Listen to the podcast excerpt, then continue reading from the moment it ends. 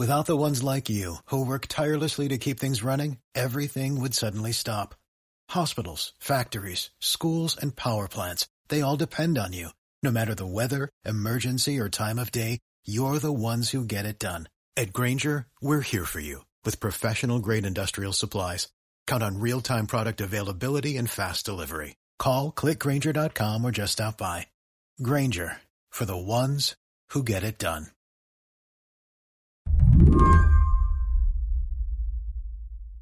Gus Hosein has dedicated his career to studying privacy and pushing tech companies to protect users. He's the executive director of Privacy International in London. If you told him in January that he'd recommend voluntarily giving up some private information to governments, he might not have believed you. But when COVID 19 began to spread across the globe, he became obsessed with contact tracing.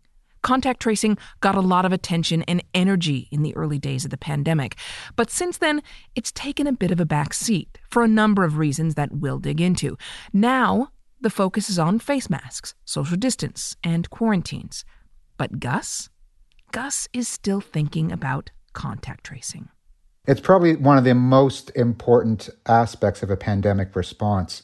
The fundamental being testing the ability to understand whether or not somebody does have the virus. But once you've done that, the necessary next step is to identify everybody they've interacted with. Contact tracing isn't new by any stretch of the imagination. It's been a pillar of infectious disease response for decades.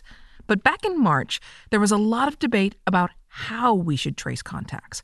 In one camp, the old tried and true human method pick up the phone and make some calls. Whenever there's any type of outbreak, you should have the human infrastructure being the people who are trained and the call centers who are enabled and ready to respond to an outbreak. But whether it's because of austerity or bad government planning, very few governments anywhere had contact tracing from a human perspective enabled. So that's, to an extent, why governments then instead rushed to app based contact tracing. Humans make mistakes, humans forget to report. A software based solution might take the guesswork out of the problem, right? App based tracing was supposed to track your exposure and tell you when you need to get a test or isolate. Countries around the world all went to work developing apps. Some built up their human tracing capabilities at the same time, others didn't. But perhaps more than anyone else, it was the UK, where Gus lives, that trumpeted its ability to make an app that would help contain the virus. And just a few months after they started work on the app, they abandoned it. Now, there's been a major change in the UK government's approach to tracing people using a smartphone, uh, an app developed by the NHS. The government abandoned its bespoke contact tracing app in favour of technology from Google. Today on the show, we'll dig into the UK's saga with contact tracing technology, just as the nation is poised to release the new and improved version of its app. Critics call the UK's efforts a fiasco and a disaster. We'll find out why Britain's failure became the world's problem. I'm Celeste Headlee filling in for Lizzie O'Leary, and you're listening to What Next TBD, a show about technology, power, and how the future will be determined. Stay with us.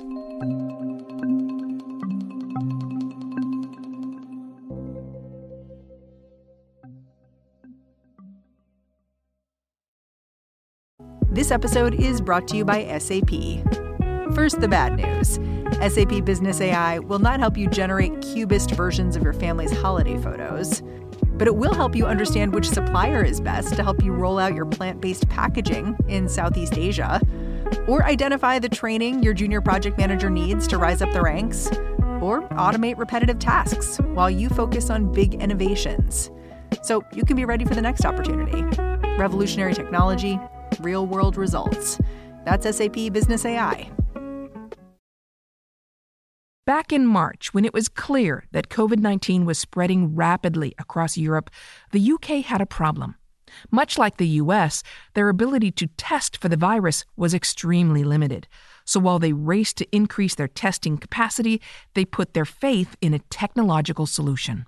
When they embarked on this app, it was going to be the primary government response to this entire pandemic while other governments, such as Germany, first deployed uh, testing capabilities and then got their hospitals ready for the flow of patients, the UK prioritized the development of an app to do all things. And that is, the app wasn't just to do contact tracing, the app was there to detect whether or not you are at risk. And so it wanted to use as much data as it could in order to compute whether or not, based on you not feeling well and based on your interactions with others, could they guess essentially whether or not you had the virus. So it was supposed to be this extraordinary intelligence exercise to compensate for the fact that they didn't have testing. The NHS spent months developing their Test and Trace app, and in early May, they launched a limited trial of the newly minted tech on the Isle of Wight. That's an island on the south coast of England. The app worked, or was supposed to work, by enabling smartphones to communicate with each other via Bluetooth.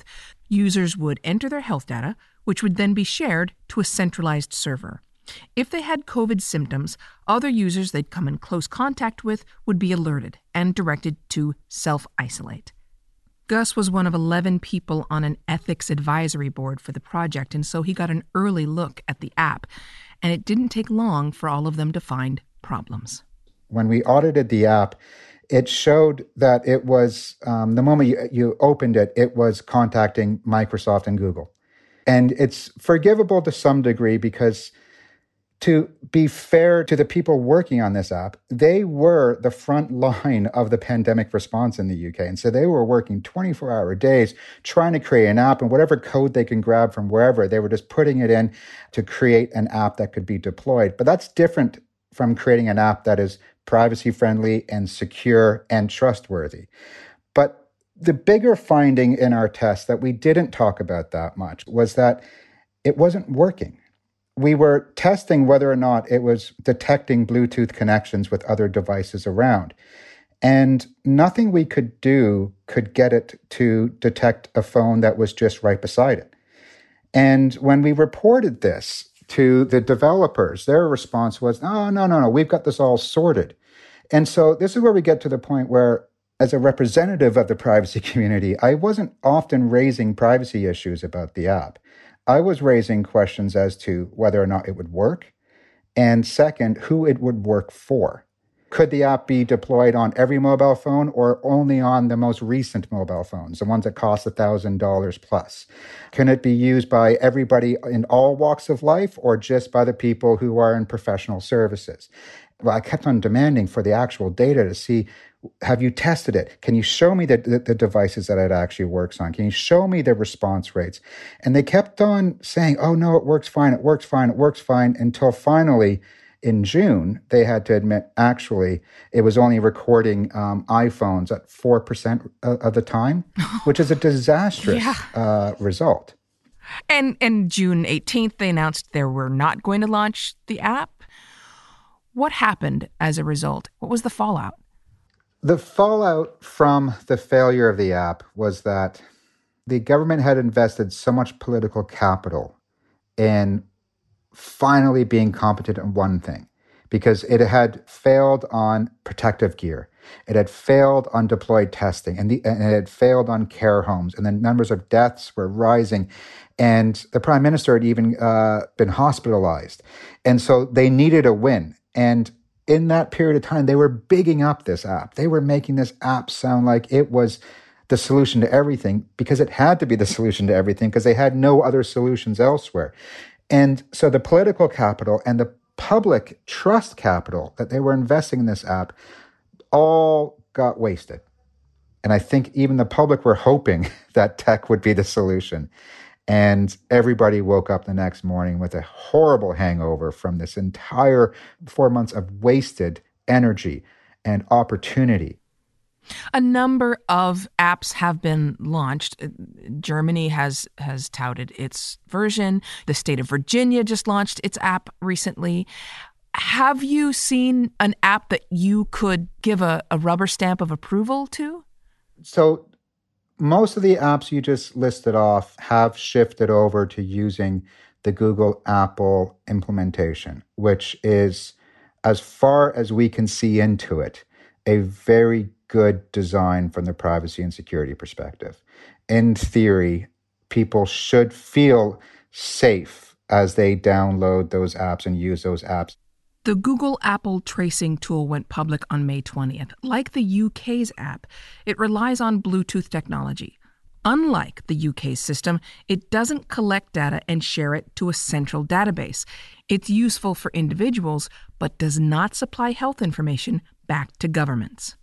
There are complaints about the Apple and Google software. I'm thinking of uh, Switzerland, and, and and the Swiss health department has really complained about Swiss COVID. It's the name of their app. I want to read you the statement from the Swiss health department spokesman who said, "We don't know and have no way of finding out the number of people warned by the app or any false positives or false negatives." Essentially, they're complaining that there's no way to get good statistics that that they could use for public health purposes. What do you make of that? The Swiss response is entirely right. They can't learn about the nature of the disease. They can't learn about uh, transmission and all those things that would be helpful. The Apple Google model currently precludes any of that kind of sharing of data with the public health agency. Apple and Google have made some decisions saying uh, if governments want to collect data, they can collect data, but they're not going to collect it via a COVID contact tracing app on our operating systems. And I think that's it's, it's their right to say as such, but it's also given rise to concern that Apple and Google have far too much power to make these decisions. And I wonder what you make of that concern as both a privacy expert and as a human.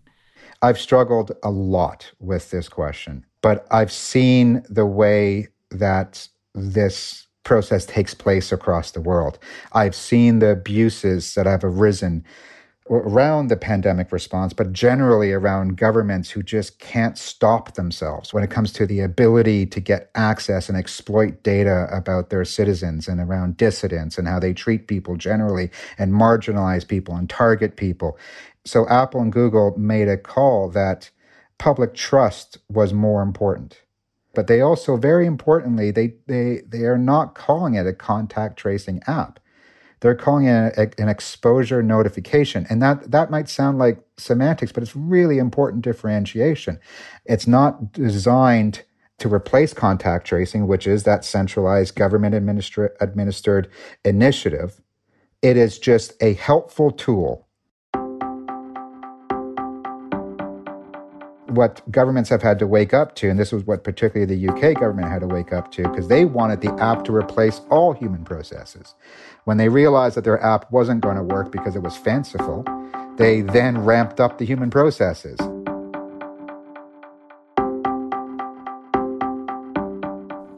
It's difficult, though, and I wanted to dig a little deeper into some of the privacy implications uh, because contact tracing is, by its very nature, invasive. Um, and many countries, not just the US, not just the UK, have found people are not always willing to participate even with the human contact tracers. You you seeing lo- high levels of, of mistrust uh, among especially people of color. Some people even say that they're afraid they don't want to be blamed meaning they don't want anyone contacting their friends and saying this person has COVID. How do you get past just the inherent privacy problems involved in contact tracing? Yeah, uh, you, you you summarized it perfectly. In the sense, it, it is a question of trust more than anything else. And if and in order to enhance that trust or to be deserving of that trust, you first have to ha- have a coherent response to a pandemic. And then you can do the expected things around privacy and security. But if, as a government, you have failed repeatedly in history to take care of people and have an effective public health system, you can't expect people to immediately respond, yes, okay, now I trust you with, with all my with all my data. People are incredibly nervous about coming forward with this. And that's where an app was a grand opportunity. And I remember speaking to um, German public health officials who they too were seeking a, a UK like solution where they were centralizing all the data and uh, going to use the data for research. But when Google and Apple came up with their solution, the Germans shifted almost instantaneously towards this more privacy friendly, decentralized service. And I asked them why. And they said it's because of trust. We want as many people as possible to download this app, and whatever we can do to enhance trust is a good thing. And every government that we've looked up close to, apart from the German example, they've all failed to some regard on this. Like when the UK decided to finally move to human contact tracing, they then said, actually, we're going to keep this data for 20 years. And it's like, why? And, and this, it's just because it's government think. It's just copying and pasting text from other places, but they don't understand that they're dealing not just with an emergency, they're dealing with a public health trust crisis as well. This is a dual layer of trust, though, because not only have governments uh, abused the private information of citizens in, in many nations, but so have software companies if these contact tracing apps are built on Google software and and people have already been burned because they didn't realize Google Maps was tracing all of their movements, for example, or Apple, the same thing. That also is a layer of trust that has been broken.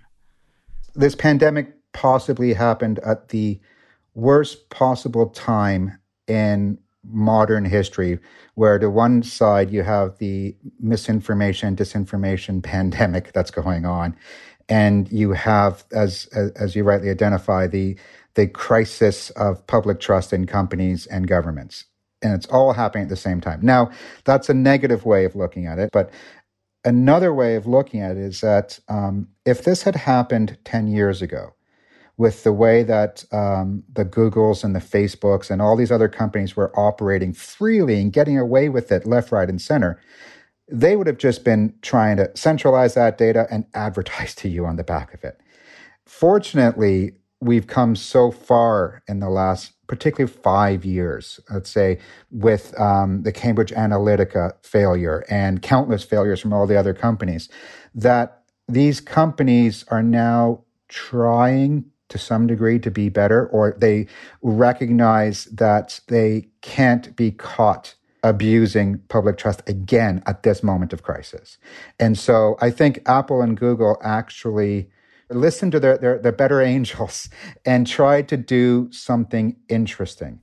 Now, after a failed first attempt to create a tracing app, the UK is trying again. This time they're using the Google Apple technology. Gus is more hopeful about this version of the app, but still cautious. To be frank, when the UK finally gets its act together and, and releases its own app after we've done our analysis on it, I'm looking forward to using it because it is a very helpful tool if done right. But we have to watch these apps over a longer period of time because the problem with any technical solution is that a simple change of code can result in a completely different result.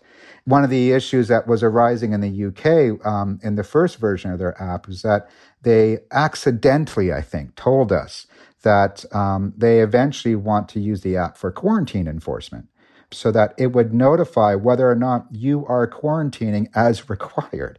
And that's a very different app. That, that's an app that went from helping a public health emergency uh, and helping you navigate a public health emergency into essentially imprisoning you through an app. So watching these apps very closely, watching the government agencies that are deploying these apps, watching the software houses that develop these apps and making sure we keep a constant eye on Google and Apple to make sure they don't make any further changes.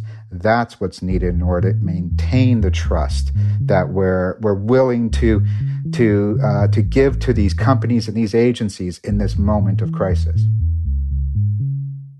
Gus, first of all, thank you for keeping your eye on this. And also, thank you so much for talking with us. Thank you.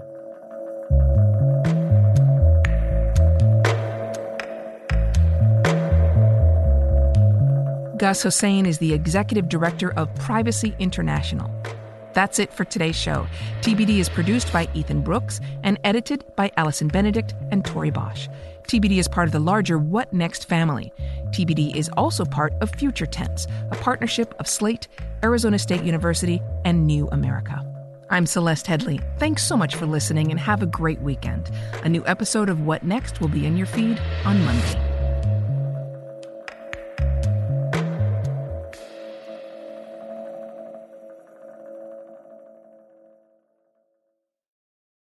Without the ones like you, who work tirelessly to keep things running, everything would suddenly stop. Hospitals, factories, schools, and power plants, they all depend on you. No matter the weather, emergency, or time of day, you're the ones who get it done. At Grainger, we're here for you with professional grade industrial supplies. Count on real time product availability and fast delivery. Call clickgrainger.com or just stop by. Grainger for the ones who get it done.